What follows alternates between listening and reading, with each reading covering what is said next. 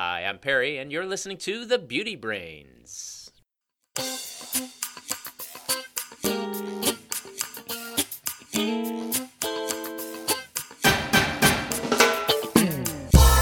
Hello and welcome to The Beauty Brains, a show where real cosmetic chemists answer your beauty questions and give you an insider's look at the cosmetic industry. This is episode 213. I'm your host, Perry Romanowski, and with me today is fellow formulator, Valerie George. Hello, Valerie. Hi, Perry. How you holding up there in that uh, quarantine? I feel very isolated, but it's a good thing. Yeah, of course. Well, we have a lot of beauty questions to answer today, and we're going to get to a few of them here, including what do you think of the Beverly Hills MD Brow Serum? Yes, we're going to talk about a product there. we're going to talk about whether lash tints are safe.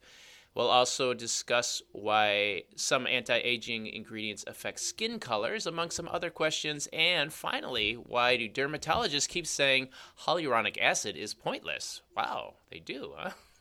but first, why don't we get to some of that inane chit chat we're so famous for? Valerie, so what have you been doing with yourself? I mean, the country is in total lockdown practically. Well, it is insane. I actually have a photograph of 405 that I took today where it is completely empty. It's very bizarre, especially when it usually looks like a parking lot. and 405 is the highway in California, It's the major north south highway on the west side of Los Angeles. famous for always being crowded. Yeah, so uh, yeah, you know, I, on the plus side, it's cutting down all the smog, right? Yeah, it's really good for the environment. But yeah, it's totally crazy times. Yeah, I really can't believe it. I mean, uh, and this isn't going to turn into virus talk. This we're going to give like a we're give us give the people the break from all the virus talk. But you know, we are uh, sort of confined to our homes, and all the I'm amazed. All the restaurants and bars are closed. I mean, what am I going to do with myself? Well, it's the usual business for you, right? You work from home anyway. That is true, and uh, but but my wife is home working too. Like her entire company told everyone to work from home for at least the rest of this month. Mr. Cosmetic Chemist is the same. He's home as well. Ah, But it did give us a chance to uh, come up with some mixture that we called the Quarantini, which was a, a gin cocktail, which is very good. But Yeah. Well, this podcast will kill you. One of my favorite podcasts. They do a quarantini every episode. I Oh, love do they? it. Yeah, Oh, nice. it's fun. hmm actually, I I, list, I started listening to their I think their latest episode, and they were apologizing because they hadn't covered the COVID, the coronavirus yet, Well, they do or cover hadn't, it hadn't on. updated. Yeah, They yeah, they need to update it because I think so much information has come out recently. It's It's, going uh, crazy. it's really crazy. I uh actually didn't have a beauty science news article this week just because everything flooding my feed is related to COVID nineteen and it's it, it's really just incredible. I mean, the beauty industry, like many other industries, is virtually shut down at this point for yeah. hand sanitizers I, I keep seeing that a few companies are saying hey we're going to manufacture a bunch of hand sanitizer and donate it to keep the market going uh, which i find interesting because uh, carbomer the main ingredient that's used to thicken hand sanitizer to thicken the water and the alcohol is on sales control because of the surge in demand. Isopropyl alcohol has sales control on it. Ethanol has sales control on it. So unless you currently buy and have forecasted volumes you can't have any new business coming in. So I'm, I'm wondering how they're able to get the raw materials to make the hand sanitizer. Yeah, that's it's pretty amazing. I've seen a lot of people on my uh, cosmetic formulation forum complaining they can't get ethanol, they can't get alcohol, they can't get uh, thickeners, and yeah, it's it's it's it's quite amazing. And Yeah. still, if you're stuck at home, just use soap and water, people. you don't need, Soap and water need- works great. I actually ran out of hand soap and Yeah. we are totally sold out of hand soap at work. And I guess I could make my own, but I found um, an old gallon of shampoo that I had made. So Yeah. I'm just using that. It's like the same stuff. It's a, a sulfated shampoo. It's very generic. uh, I use it to clean my labware, my home labware, but I've just been using that. It works the same. Yeah, and I mean your hands will probably be a bit dry, but use some lotion afterwards. Yeah. All right, are we ready to find the talk about the one beauty science news story that I found that wasn't related to the virus? Let's do it.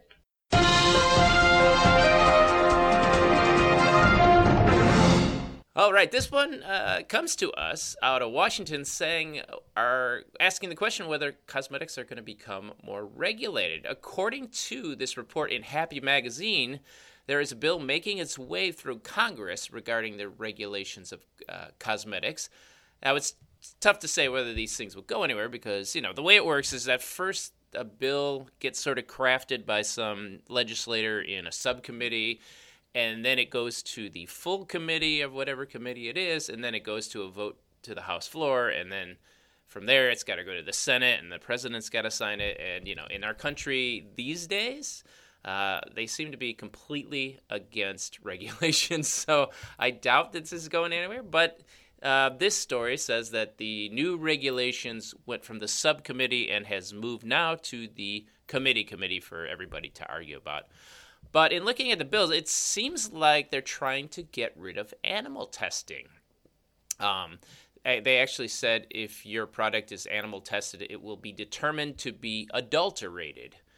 Uh, but then, of course, they list a bunch of exceptions, which pretty much covers any instance that you would do animal testing now. So so ridiculous.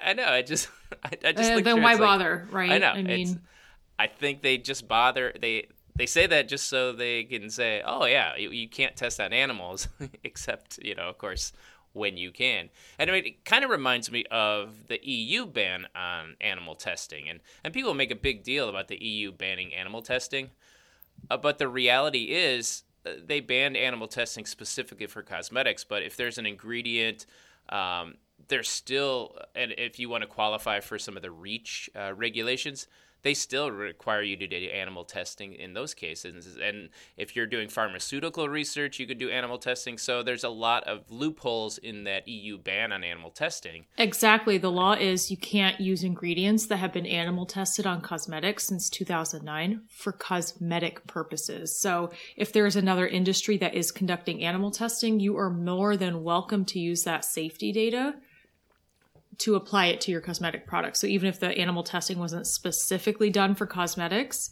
if it's been done for another industry, you can use that data as well. It's it's really interesting. And two, with REACH, REACH is an environmental regulation in Europe, and they require um, some animal testing to be done for the uh, for some of the environmental um, and and human exposure safety, which then disqualifies the ingredient from being used in cosmetics. It's it's really an interesting, bizarre regulation. Yeah, but the bottom line is they kind of write these regulations where, uh, for PR purposes, they can make it seem like they're doing something good, but then when the rubber hits the road, that's not really a change at all. Another thing that they talked about is that they require the FDA now to review the safety of five ingredients a year. And the first five that were listed were like imidazole quaternium 15, I don't know, propylparaben uh, some some uh, traditional preservatives that, that people have questions about, which seems fine, but they only do five ingredients a year, so there's 20,000 ingredients. It seems like that's going to probably take a long time. Well, the next Beauty Brains episode in the year 6020 will be interesting when, when everything's all said and done. indeed, indeed. Uh, uh, interesting. The thing, uh, another thing I saw in the regulations, because uh, I went through and read them, and they st- are still going to let companies say fragrance instead of listing all the fragrance ingredients. And I thought one of the big deals that the Environmental Working Group made about uh, these regulations, the, the current regulations, is that you can hide stuff in fragrance because you just call it fragrance. So it's interesting that they're going to keep that loophole. I just don't think that this legislation is going to move the needle just my personal opinion. Personal but professional opinion. Not affiliated with that of my employer. well, it's it's interesting. Both the PCPC, which is the cosmetic uh, uh, industry trade group, and the Environmental Working Group are both applauding this thing. and I read all this, I'm like, this doesn't really seem like it's going to do much at all. Uh, I mean, there are fees involved, so I guess that might have an impact on you know companies are going to have to pay more to launch their products, but I don't know. You know, I did just one final thing. I did want to call your attention to one of the claims made in the article uh, about the cosmetic industry. Now, there was a spokesman from the Environmental Working Group. Uh, like I said, they like the legislation. And he said that the following about the cosmetic industry he said, quotes, no category of consumer products is subject to less government oversight than cosmetics and other personal care products. That's false. Not true. no, it's, just, it's it's ridiculous. I mean, granted, the the regulations are uh, vague, but they are there. Um, to me, the least regulated, and in my view, the most dangerous consumer product segment is the supplement industry. By far. Back in 1994, Congress passed the DSHEA Act, which I thought was, you know, just terrible. Uh, but that essentially took all the power away from the FDA to actually regulate the supplement industry, and it put those regu- those rules right into the hands of the supplement industry. and Mm-mm-mm. so, mm, mm. and I have I have zero faith in the quality of supplements. But it does always make me wonder. Like we have the campaign for safe cosmetics, we have all these bloggers and everybody, you know, sort of dumping on the cosmetic industry. Why doesn't anybody dump on the supplement industry? Where where is the campaign for safe supplements? I mean, these are things that you ingest and they actually kill people. Uh, it oh, just yeah. it, it just baffles baffles my mind. I'll I'll never know. I I mean, I guess it's more sexy to say that your lipstick is killing you versus this herbal supplement you got from China contains heavy metals and is killing your liver. I don't know. right. Go figure. All right, we ready for some beauty questions? Yeah. Well, our first question comes to us from Diana. Diana says, Hi there. I just bought this after getting really mesmerized by the infomercial, and of course, after I received it, I'm wondering are any of these ingredients dangerous? That's a good thing to wonder about a product you just bought from an infomercial. Now, I knew it might not be as effective as they promised, but I didn't think about potential harm. Do you mind taking a look? And then she provided a link to the Beverly Hills MD, the Thick Full Brow Enhancing Serum. Now, before we talk about this product, let's talk a little bit about infomercials and why they work so well with beauty products. And they're pretty common. Now, I remember seeing, I think the infomercial that I saw the most was the Proactiv infomercials. Yeah, I've seen a lot that? of uh, those. Uh, Jessica mm-hmm. Simpson was on those. I, there were a bunch of celebrities, I think, over the years. Yeah. Yeah, they built an entire brand with just an infomercial, really. And it was darn effective. See, one of the biggest challenges in the beauty industry is that uh, it's really a product that you kind of have to try, right? This is why testers like at places like Sephora are so effective.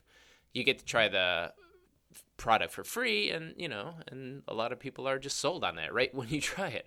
But the reality is you can't send samples to everyone, so probably the next best thing for getting the ideas about your products out is infomercials they allow you to kind of explain the problem and they you demonstrate your solution and you get lots of testimonials of course and they really do work and they don't work just in the beauty industry they work in a lot of different industries although some products work better than others i suppose yeah, well, they really can utilize emotion, which is huge in demonstrating why you need a product. You can empathize with an individual or say, wow, that happened to me too, or is that happening to me? And it makes it a little more convincing to dial that 1 800 number and give the product a try. But it totally utilizes uh, emotion and employs almost no logic.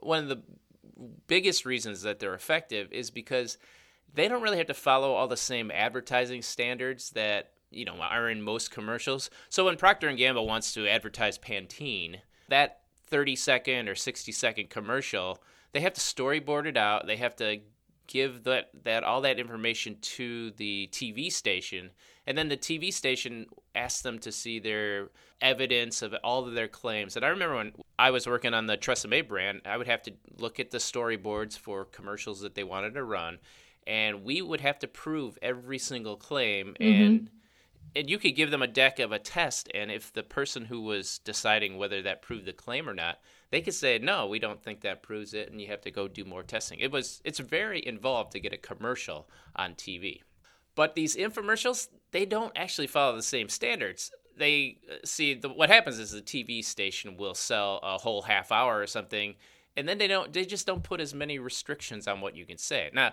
you still can't outright lie, uh, although I, I, suppose maybe you could get away with it more easily. But you're not going to have to give uh, validation and proof of every claim that you're making. And you know they so they just have a lot longer because the way it does it they sell the whole half hour block instead of uh, uh selling a commercial time within the portion of a show. So I think uh, just the regulations are different in there. The other thing about infomercials is they're set up to uh, create a sense of urgency and scarcity, and so that really makes you get your phone out and and uh, you know buy products. So you know, buy now and save. They do that all the time, and they're specifically designed to get you to act without thinking. They also show them at like midnight or two in the morning where your brain isn't working as well, and you're like, oh yeah, I'll give me my phone. I'll order this. So. So all this is to say, I'm not really surprised that she was mesmerized by the infomercial and that made you buy the product. So we look at the product now, Valerie. Yeah, let's take a look. All right. Uh, first, the ingredient list. There's a lot of ingredients in here, huh? Yeah, a, you know, not as many as I thought there could be, but definitely lots of plant extracts. Lots of them. So, in looking through it, they have the standard ingredients. They have water. They have glycerin, butylene glycol, propane diol, so some humectants, a solvent. Uh, so those are decent ingredients. And then the ingredients that are going to have the primary effect that you'll notice is that they have a bunch of film formers. They have uh, acryloyldimethyltaurate VP copolymer. They have sodium hyaluronate, or our good friend hyaluronic acid, pullulan, sclerotium gum, and xanthan gum. Now that is a lot of thickening ingredients. Mm-hmm. Do you know why they? Mm-hmm. Do you know why they have those that many thickening ingredients? I'm gonna guess to. I don't know. I actually don't know the answer. That is a lot, though. Yeah. Well, this is what I pondered. Right. If you look at their ingredient list, they have their goody ingredients way up at the top of the list. If you took one of these thickeners, you'd have to use maybe a high amount to get the right viscosity. So if you combine thickeners, you can use a lower amount of all of them, and if they don't reach the 1% line, then you put them in any order that you want, right? Additionally, there could be some synergistic thickening going on uh, with them. Yeah. Yeah, I'm, I'm sure the different thickeners will affect the feel and the rheology, mm-hmm. but I think it I think it more is related to how they wanted to order their ingredients, and as long as they keep them all under one percent, they could still achieve their thickness and by using multiple ones. So that's just my that's, guess. That's very interesting. I, I guess I uh, I'm a minimalist formulator, so I would never think to do that because to me that's a little little bizarre. It's a lot of work. Uh, yeah. So I, yeah. I, I agree, and, and a lot can go wrong there. Uh, and then they have conditioning agents like the PEG 12 dimethicone and, and emulsifiers and stabilizers, polysorbate, uh, the glyceryl caprylate. Uh, now, I think if you were wanting to copy this formula, I think if you just used all of the ingredients I talked about, you could make something that works just the same as this product. of course, it'd be a lot harder to market because there isn't much of a story there. And that's why they fill the formula with, with a bunch of extracts, which probably don't do much, like clover flower extract, wood extract, magnolia extract. They have Icelandic moss extract apple extract. You know, if, uh, if, as an aside, a funny little story. When when I was working at Alberto, we uh, we bought the brand Saint Ives. You know the Saint Ives brand. Mm-hmm. Yeah. So so one of the the hooks on Saint Ives was it was made with Swiss herbs, right? I don't I don't know what Swiss herbs are, but apparently they're Swiss herbs, and well, we bought it from a contract manufacturer, and apparently they didn't know what Swiss herbs were either. They just wrote that on their bottle. They didn't put any Swiss herbs in you there. You can't do that. well, yeah, a company that's following the rules can't, but if you're a contract manufacturer, you go, ah, sure, let's just say that. So, so we had to actually, when we inherited the, when we bought the brand, we had to actually go to Switzerland and find some company from Switzerland that was making some plant extracts, and we had to buy it from there. That's so ah, ridiculous. Oh my gosh. Yeah, that's that's what goes on in the cosmetic industry. Now, so they have a bunch of extracts and they put some other stuff: panthenol, glycerin amino acids, keratin, allantoin. Uh, and, oh, they also have castor seed oil in there. Now, if you remember from the last episode, we talked about castor seed oil. Do you remember what we talked about? Yeah, that was uh, something I talked about. Yeah. It was. yeah. it was all about growing hair and whether that worked, right? Yeah, that's probably why they threw a little bit in there to get you to think, oh, it has castor seed oil, must be working. Well, I mean, what what happens is that idea is out in the consumer consciousness, and so someone else see castor oil and they're like, "Oh, I think I remember that makes your hair grow," even though it doesn't really. But mm-hmm. uh, people have that thought. Now, you might wonder why they picked these exact extracts. I was actually curious, and it turns out this wasn't a random choice. They the raw material supplier Givaudan actually happens to sell a material called Redensyl, which is supposed to promote hair growth. They advertise it at that. And of course, it contains five or six different ingredients, one of which is the uh, Camellia sinensis leaf, leaf extract, which is one of those extracts. So, really, they're just using a s- supplied ingredient and then properly listing the component material. So they have a supplier that says, oh, this will grow hair, so they take that. And then they have some other hair growing technologies. They have the uh, Myristoyl Pentapeptide 17, Yep. And it turns out there's a supplier called Symrise who sells that peptide that promotes hair growth. Yeah, they specifically advertise that peptide to promote growth of eyebrow hair, I believe. It's either eye- uh, eyebrow or eyelash hair specifically, which is strange. Right, and they talk about it stimulating the stem cell growth and that sort of thing. Uh, they also include another peptide called acetyl tetrapeptide 3, which just happens to be part of a blend sold by Lucas Meyer called Capixyl? Capixyl? Capixyl? Mm-hmm. Well, this is made up of five ingredients, all of which are listed on this product, so that's probably what they're using.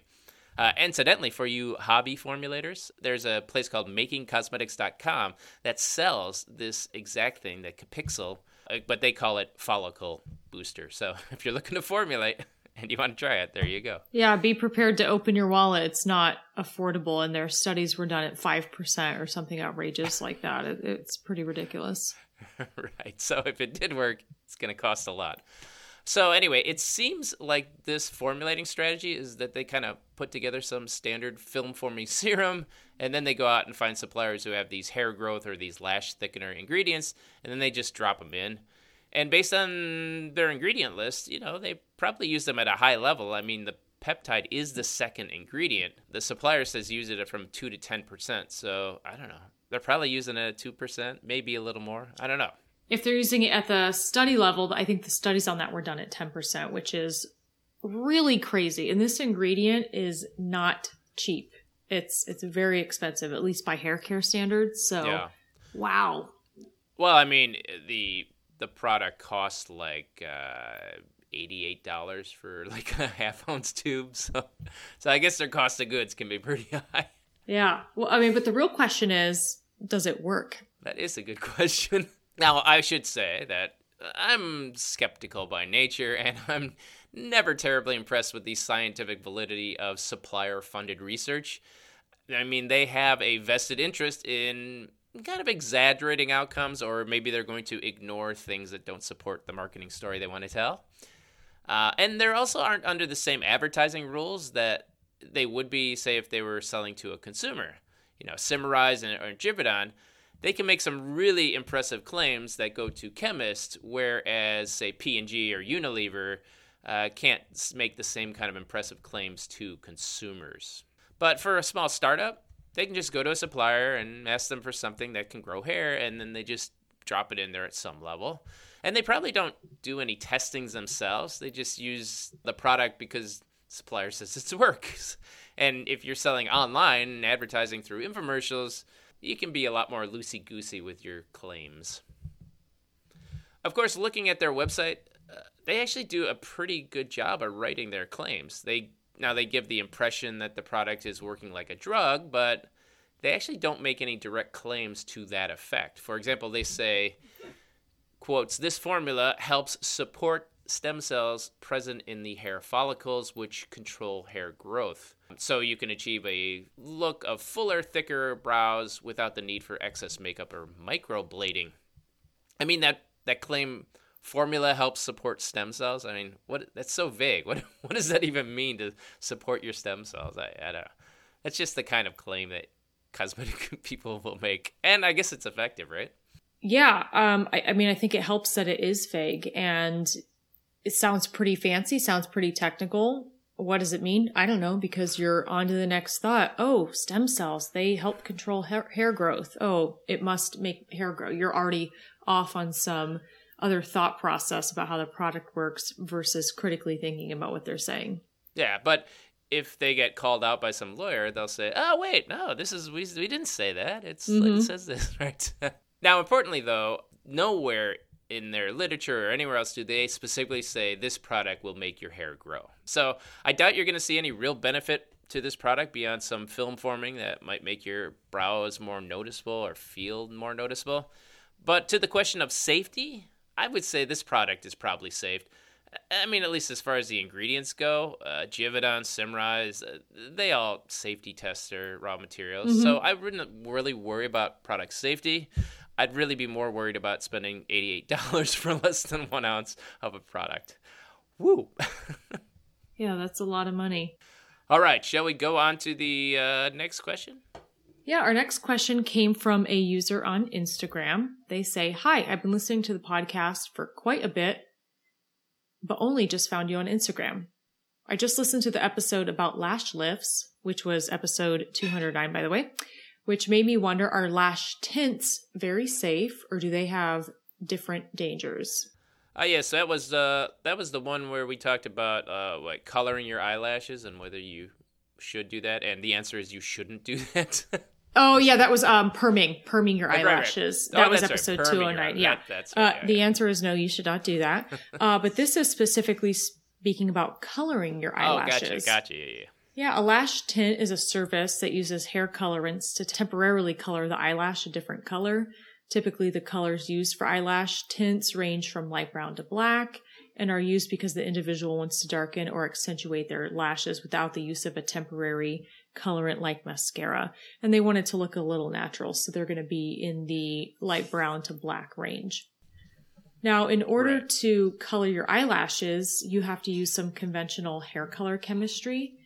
In hair color, you have three options for coloring the hair about from a chemistry perspective. You can use direct dyes, which are somewhat temporary and stick to the hair through ionic attraction, or you have permanent hair color, which employs hydrogen peroxide and oxidative dyes, which in combination with ammonia or another alkalizer like MEA penetrate the hair fiber to dye the hair. And then a third option could be a metallic dye that utilizes a metal salt that will oxidize in the hair fiber over time to progressively form a color. So that's pretty much the same as regular hair colors. Pretty much the same as coloring your regular hair, correct? Yeah, yeah.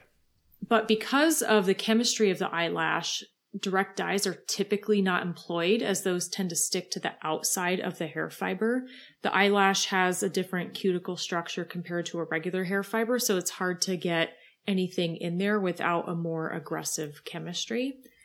So are you saying it just it, it won't color it right, or that it's just I don't think you're going to get the longevity that you're looking for if you were to use a direct dye based eyelash. would you also get some of the dye like flaking off into your eyeball when you're I think it would uh, come off more easily, right? And you're washing your face, rubbing Right. your eyes. So you want something that's going to more penetrate into the hair fiber. gotcha? Yeah. So that being said, when a company is manufacturing eyelash tint, they are likely going to choose a permanent hair color chemistry since you have ammonia and hydrogen peroxide to help swell the eyelash open and help the dye stuff penetrate the fiber as it's oxidizing the dyes together.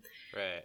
There is one company called RefectoCil that is an Austrian company, I think, and they make an eyelash tint that's super popular in Europe and Canada. They utilize hydrogen peroxide and oxidative colorants, much like that are used in coloring the hair fibers on your head. So it's it's pretty much the same chemistry, except the tones and maybe the concentration of the d- dyes, the amount of ammonia, etc., are designed uh, for the eye area. They do offer a plant based eyelash dye. They call it their sensitive collection. And uh, I, I'm going to use plant based in air quotes. I've seen a lot of literature on the internet where people are talking about their vegetable based dyes or plant based dyes. Uh, that's a bunch of of horse doo doo uh, when we're talking about hair colorants for the lashes. If you look very closely at the ingredient list on these plant based hair colorants for the eyelashes. Sure, they're using horse chestnut or black walnut to give you the illusion that, you know, there are these colored extracts coloring the hair. Look a little closer and you're going to see that there's silver nitrate in the hair color, which is the Ah. metallic salt that's actually coloring the hair. So, you know, when they say plant extracts, that's that's pretty much a stretch. You know that that brand name, Ref- RefectoCil. Yeah. That reminds me of like a, a spell from Harry Potter or something. RefectoCil. yeah. It's magic. It's the plants. JK, it's silver nitrate. Exactly. Now, um, yeah. Uh, well, just a little fun fact, by the way, eyelashes, do you know why they have to be colored more often than hair on your head? Uh, I imagine they fall out more quickly. That's part of it. Uh, typically, eyelashes turn over every one to six months. Most people, uh, they turn over in six weeks. Yeah, But like the a hair hair doesn't turn over nearly that quickly. No, not as quickly. On your eyes, uh, the structure of the hair fiber is a little different. On your head hair, you have a really large cortex, so you have a really large space that can hold oxidative dye in it. And you have a very tiny medulla, if you have a medulla at all, which is a hole in the center of the hair. On your eyelash hair, it is has a larger medulla present and a very very tiny cortex so that you Ah. aren't able to stuff as much stuff in there. So that's another reason why even if your eyelashes don't turn over, I think you can't get as much color in there. Ah, And then it can also come Makes out over time. Yeah, because you're wiping, you're washing, you're putting oils on your eyes and all that kind of stuff. Anyway, let's talk about the safety of it. Yeah, is this chemistry going on by your eye? Is that safe? Jeez. Yeah, I personally wouldn't do it. I think um l- let's talk about a little bit. So, Sure, sure. in Europe, Europe has some pretty strict regulations when it comes to a lot of ingredients. In fact, when it comes to eyelash tinting, they have approved silver nitrate up to 4% in eyelash tints. They do have a handful of oxidative dyes that have studies that show safety for the eyelash area, but a majority of the colorants that you can use on the head are not approved for brow or lash. So keep this in mind to our EU listeners. If you have a hair color that's for your head, you should not just throw it on your brows or your lashes because it may contain colorants that are approved for the head but not approved for the brow or lash. So you don't want to do that at all. You want to use specific products designed for the lash area. Incidentally, what color does silver nitrate give you? Uh, I think it gives like a grayish color. Okay. I think I'm not sure. I don't use metallic salts. Ah, uh, okay. think they're super old fashioned. Sure. Um, and typically they're used in male beard products, which you can't even use a lot of them anymore. However, um, but it probably gives just like a dingy color. Uh-huh, I, I'm okay. gonna guess. Yeah, kind of maybe like a pewter or something like that. I don't know for sure though. Now the regulations are different in U.S. For sure. So in the US, there are not any colorants approved for use in the eyelash area.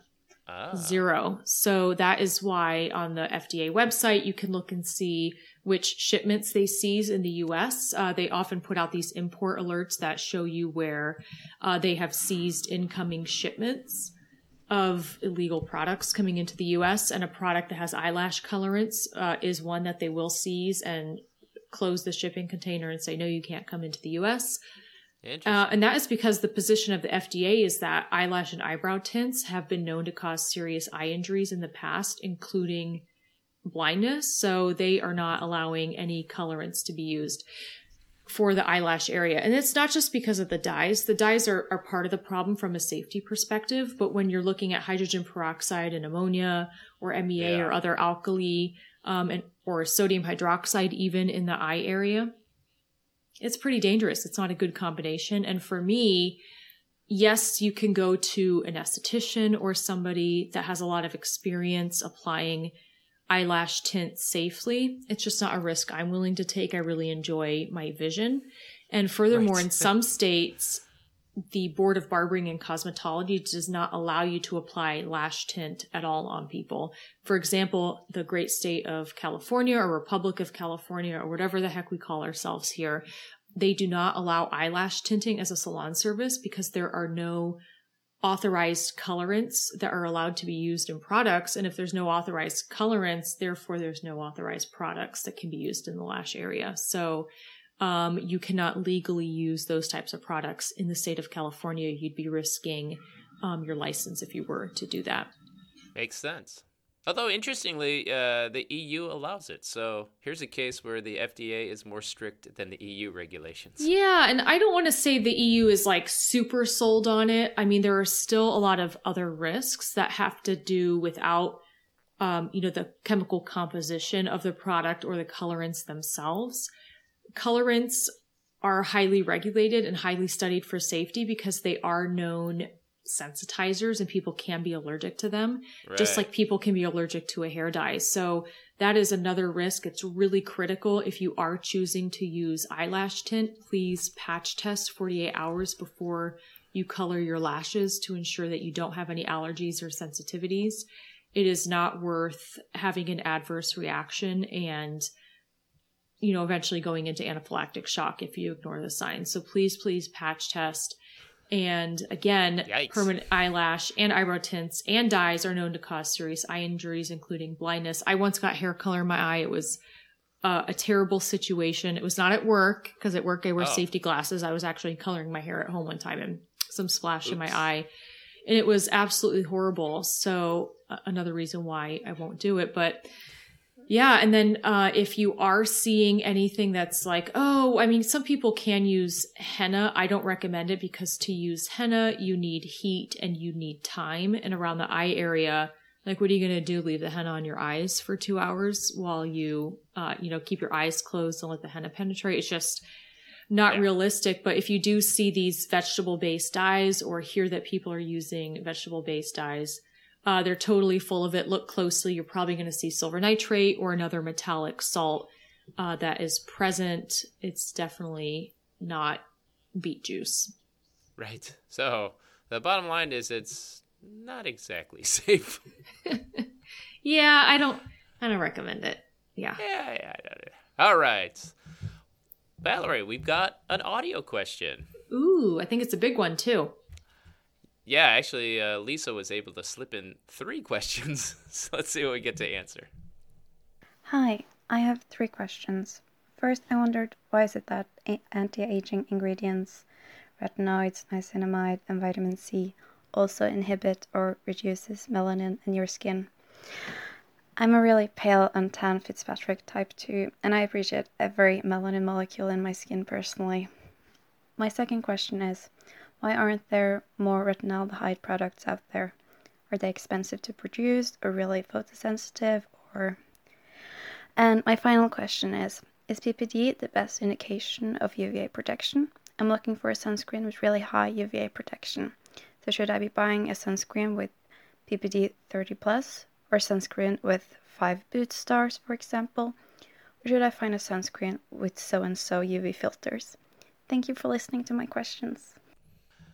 Well, thanks for that question, Lisa. I mean, actually, three questions. Nicely done. Let's see, let's see what we can do. So first, there's the anti-aging question, um, and specifically anti-aging and how they affect melanin inhibition. Mm-hmm.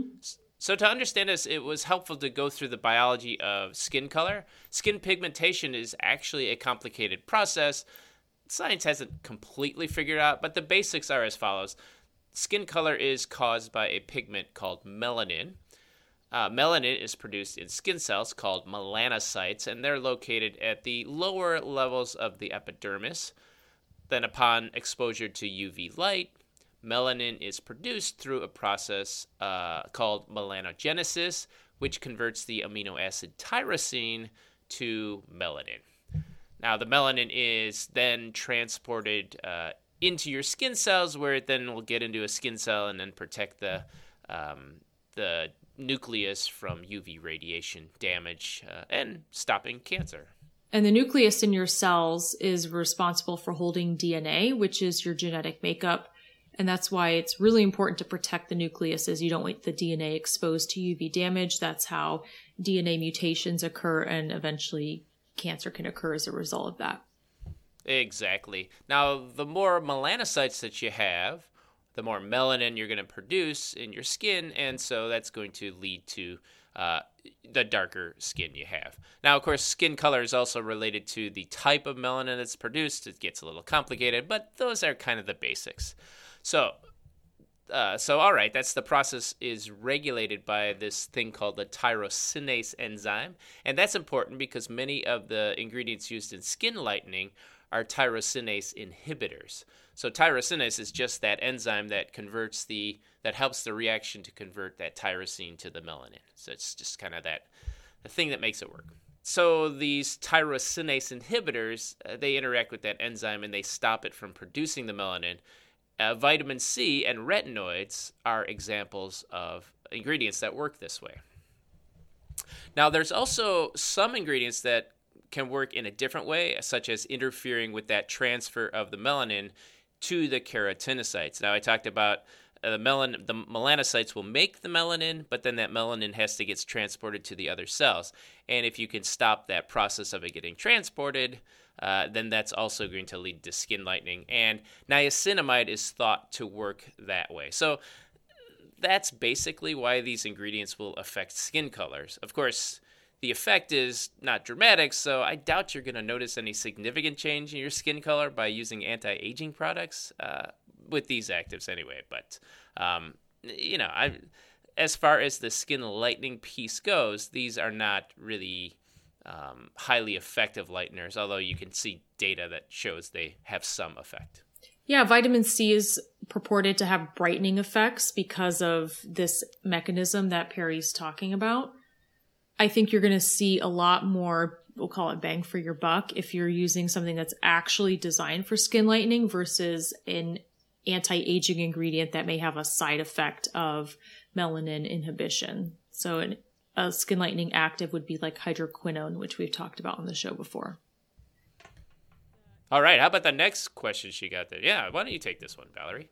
Yeah, sure. Uh, the second question was why aren't there more retinaldehyde products? Well, while there are a few studies that suggest retinaldehyde has skin benefits similar to topical retinoic acid, there are limited clinical trials and the effect is not noticeably strong on the consumer level. So I suspect that retinaldehyde has had its day. Consumers aren't totally impressed with the results, and that's not why it's in products.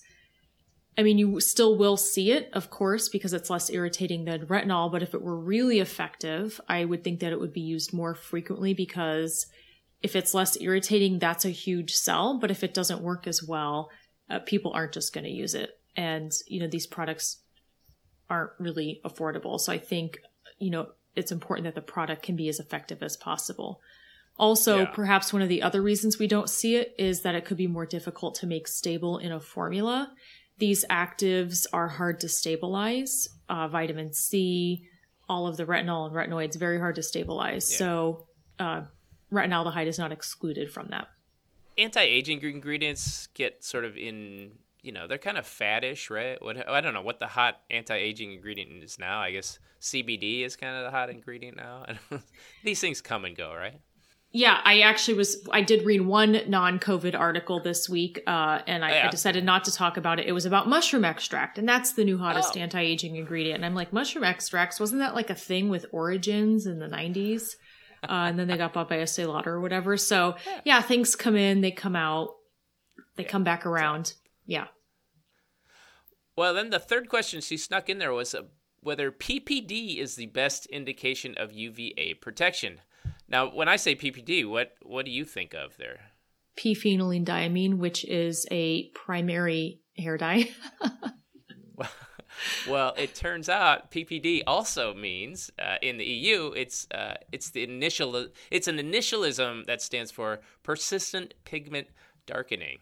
Okay, you, that's cool. I didn't know that. I use that. I, I use that term initialism. You know, instead of uh, acronym because it's not an acronym; it's an initialism. You know the difference there? Well, um, I would guess that initialism means initials. So my initials would be VG and PPD right. would be the initials for persistent pigment darkening. I know what an acronym is, but I guess I don't really know how to explain the definition of it. So I don't know how they're ah. different. Uh, I just know that initialism, I'm guessing, is you are, are saying the letters. Right, because an acronym you say it as a word. So you say NASA, you don't say NASA. So okay, all right. Yeah. So if your middle initial started with an A, I could say PAR, which would be an initialism for your name, but an acronym for you would be PAR. Exactly. And now the Beauty Brains has kind of, maybe. degenerated into the Grammar Girls.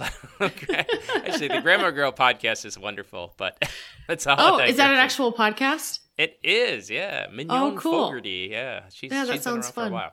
It's fun. All right. All right, but let's get back to PPD.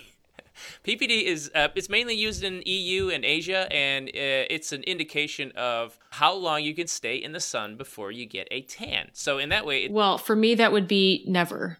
Is, is that one of the Oh. scores? really, no, I don't, I don't know where that fits, but um, so it's like the SPF, but SPF measures UVB exposure and determines how quickly you're going to burn. PPD is a measure of the UVA exposure, and will t- say how long it'll take for you to get a tan. So a PPD of 15 would mean you could stay out in the sun 15 times longer before you start getting a tan. Or for you, uh, infinity, I guess. yeah, I'd go off the scale. Oh man. Now, PPD is just a measure of the UVA protection, so it doesn't give an indication of the UVB protection. For that, you need the SPF value.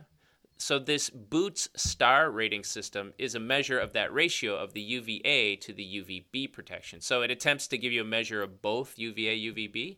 Mm-hmm. They have a five star rating, and if you get a five star, that means the UVA protection is 90% or more of the UVB protection. So, say you had a four star rating with an SPF of 30, Mm-hmm. the UVA protection is going to be somewhere about you know 24 to 27 percent of that.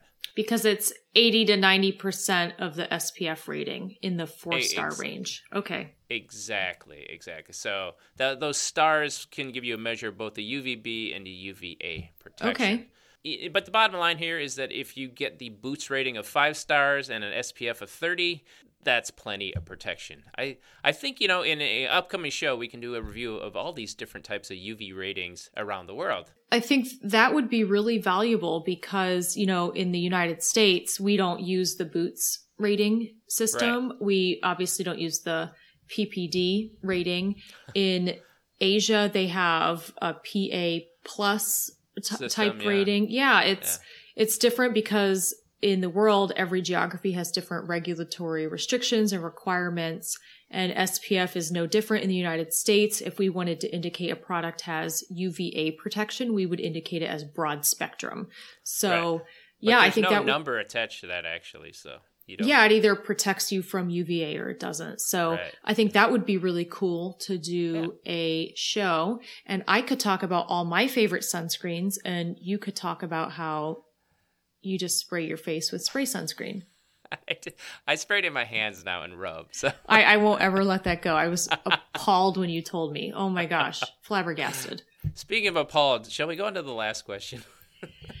Sure. Um, another Instagram question. Mask and Relaxin asks, why do dermatologists say that hyaluronic acids are pointless? I was told that the molecule's too big to be able to penetrate into the skin.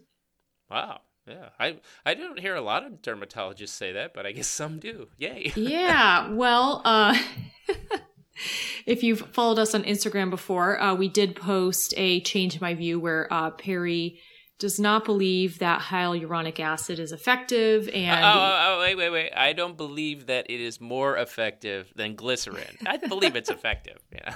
okay. Well, yeah, we've we've talked about this on the show a bit before. So if you are new to listening to the show or you just forget or maybe you didn't catch those episodes, hyaluronic acid is a polymer found in our tissues. It's already found in our body and it's a pretty big polymer. It has a super high molecular weight in between 1 to 3000 daltons or or bigger. I think it's probably bigger Yeah. than that. And uh, it's extremely hygroscopic, meaning it really, really attracts water. I've read that it attracts up to a thousand times its weight in water. Have you heard that? I have heard that a thousand times. Yeah.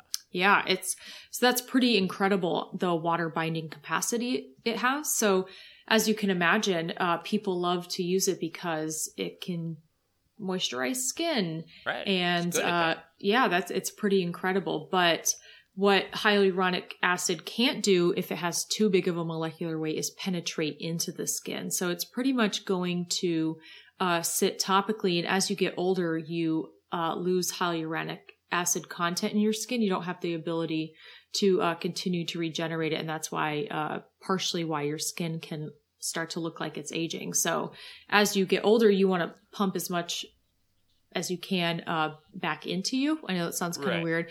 Um, and most people are going to do that topically. You can get HA fillers at your dermatologist, uh, but most people are going to go to the Sephora and say, oh, let me get this product with hyaluronic acid. Uh, it is probably going to be too large to penetrate into the skin. There are a lot of companies who are making low molecular weight, and now I've even seen ultra low molecular weight hyaluronic acid products that have a, a very low weight. So instead of being so it's a uh, small these, molecule. Yeah, instead of being these really big, large polymers, it's going to be really chopped up, tiny pieces of hyaluronic acid. And the idea is that it can penetrate into the stratum corneum and bind water there and leave your skin uh, feeling real, really hydrated, improve skin elasticity, uh, make your skin look hydrated, fill in your fine lines and wrinkles, and all that kind of stuff. Of course, if they chop it up, is it still going to work the same way? yeah, I, I don't know if it will work or be able to bind water as much, but um, I have read that hyaluronic acid can improve. Uh, sure, it can make skin appear hydrated. Um, it has yeah. been shown to improve the signs of rosacea, which probably comes from forming this film and helping lubricate the skin and prevent water loss. Um, do I believe it penetrates deep down into the skin? Maybe, sure, at the smaller molecular weights. But Perry, you do bring up a good point. Is it as effective as some of these more economic yeah. hygroscopic ingredients? It's tough to say. Well, dermatologists don't seem to think so, I guess. yeah. Yeah. So I think hyaluronic acid works fine. I don't think it's pointless. I think, uh, yeah, if you're looking for it to penetrate into the skin, it's important to buy from a brand that is claiming they're using low weight or ultra low weight. You're probably going to see benefit from using equal benefit from using other moisturizers, I'm going to guess, uh, without paying that high price tag. But if you're using hyaluronic acid and you're loving it, I know Barbara Sturm makes an incredibly expensive one. I actually have tried it it's like 800 bucks for three ounces. We've talked about it on the show before. Whoa. It's a pretty nice serum. Is it like $800 nice? No, but, um, yeah, no, it felt great, but I've also felt like a million other serums that feel that way and they're like 30 bucks. So, yeah. Um, yeah. yeah. So that's probably, that's probably why dermatologists are saying it's pointless because you can get uh, other ingredients that can have the same effect. Yeah. Now, um, if you're getting hyaluronic acid fillers, which is an actual injection from your dermatologist, I would be surprised if dermatologists said they're pointless because I have seen a lot of before and afters and the results look pretty incredible. So, um, here we're just talking about topical HA. Yeah, maybe that's why, because the dermatologist really wants to do the injection. yeah, that's that's a good point. so. All right, look at the time. I'm, Time I'm being, to I'm being go. Called, I'm being called back by the quarantine. and I have to go make myself a quarantini. Ah, indeed, indeed. well, thank you all for listening. Thank you for joining me, Valerie. Hey, if you get a chance, can you go over to iTunes and leave us a review? That way, uh, other people can find the show, and we'll ensure that we have a full docket of beauty questions to answer. Incidentally, if you want to get your question answered, feel free to record it on your smartphone and then email it to thebeautybrains at gmail.com. We love to answer audio questions, so don't forget to send us to them. Also, follow us on our various social media accounts. On Instagram, we're at the Beauty Brains 2018. On Twitter, we're at the Beauty Brains, and we have a Facebook page.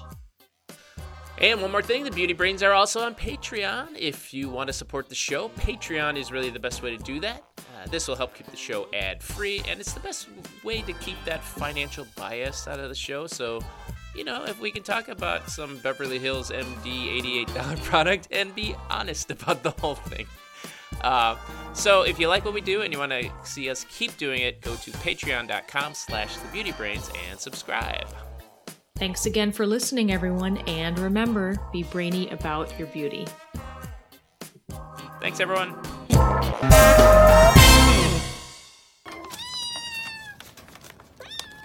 Kittens.